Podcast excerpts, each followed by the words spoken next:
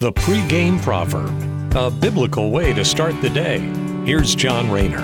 Hey, hope your week is off to a good start. We're checking in with our pregame proverb now, and we get some interesting symbolism and metaphors, both of which are at work in the Psalms today as they point to how God closely guards his children.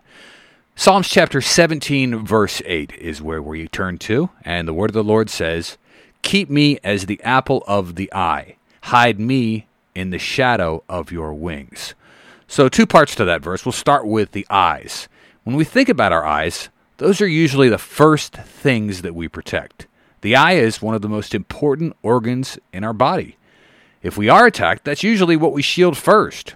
Plus, our eyes have their own built in defense mechanisms between eyelids and eyelashes. Our instincts cherish our eyes. They get more attention and protection than virtually any other part of our bodies. You could say that our human instincts love our eyes. They guard them more than any other parts of the anatomy. The eyes are essentially flying first class in the grand scale of our human bodies.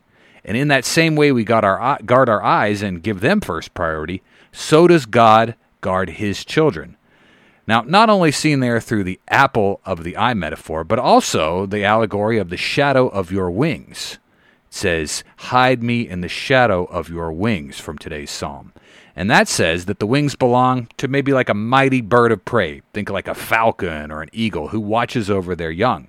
Well, that same protection that the body provides both the eye, well, the raptor provides her young. And that's the same affection, love, and protection that God gives those who declare him as king.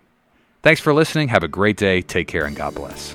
The pregame proverb with John Rayner. Look for it on all podcast platforms and have it delivered to your smartphone. The pregame proverb, proud partners of The Bar, the Biblical and Reformed Podcast Network.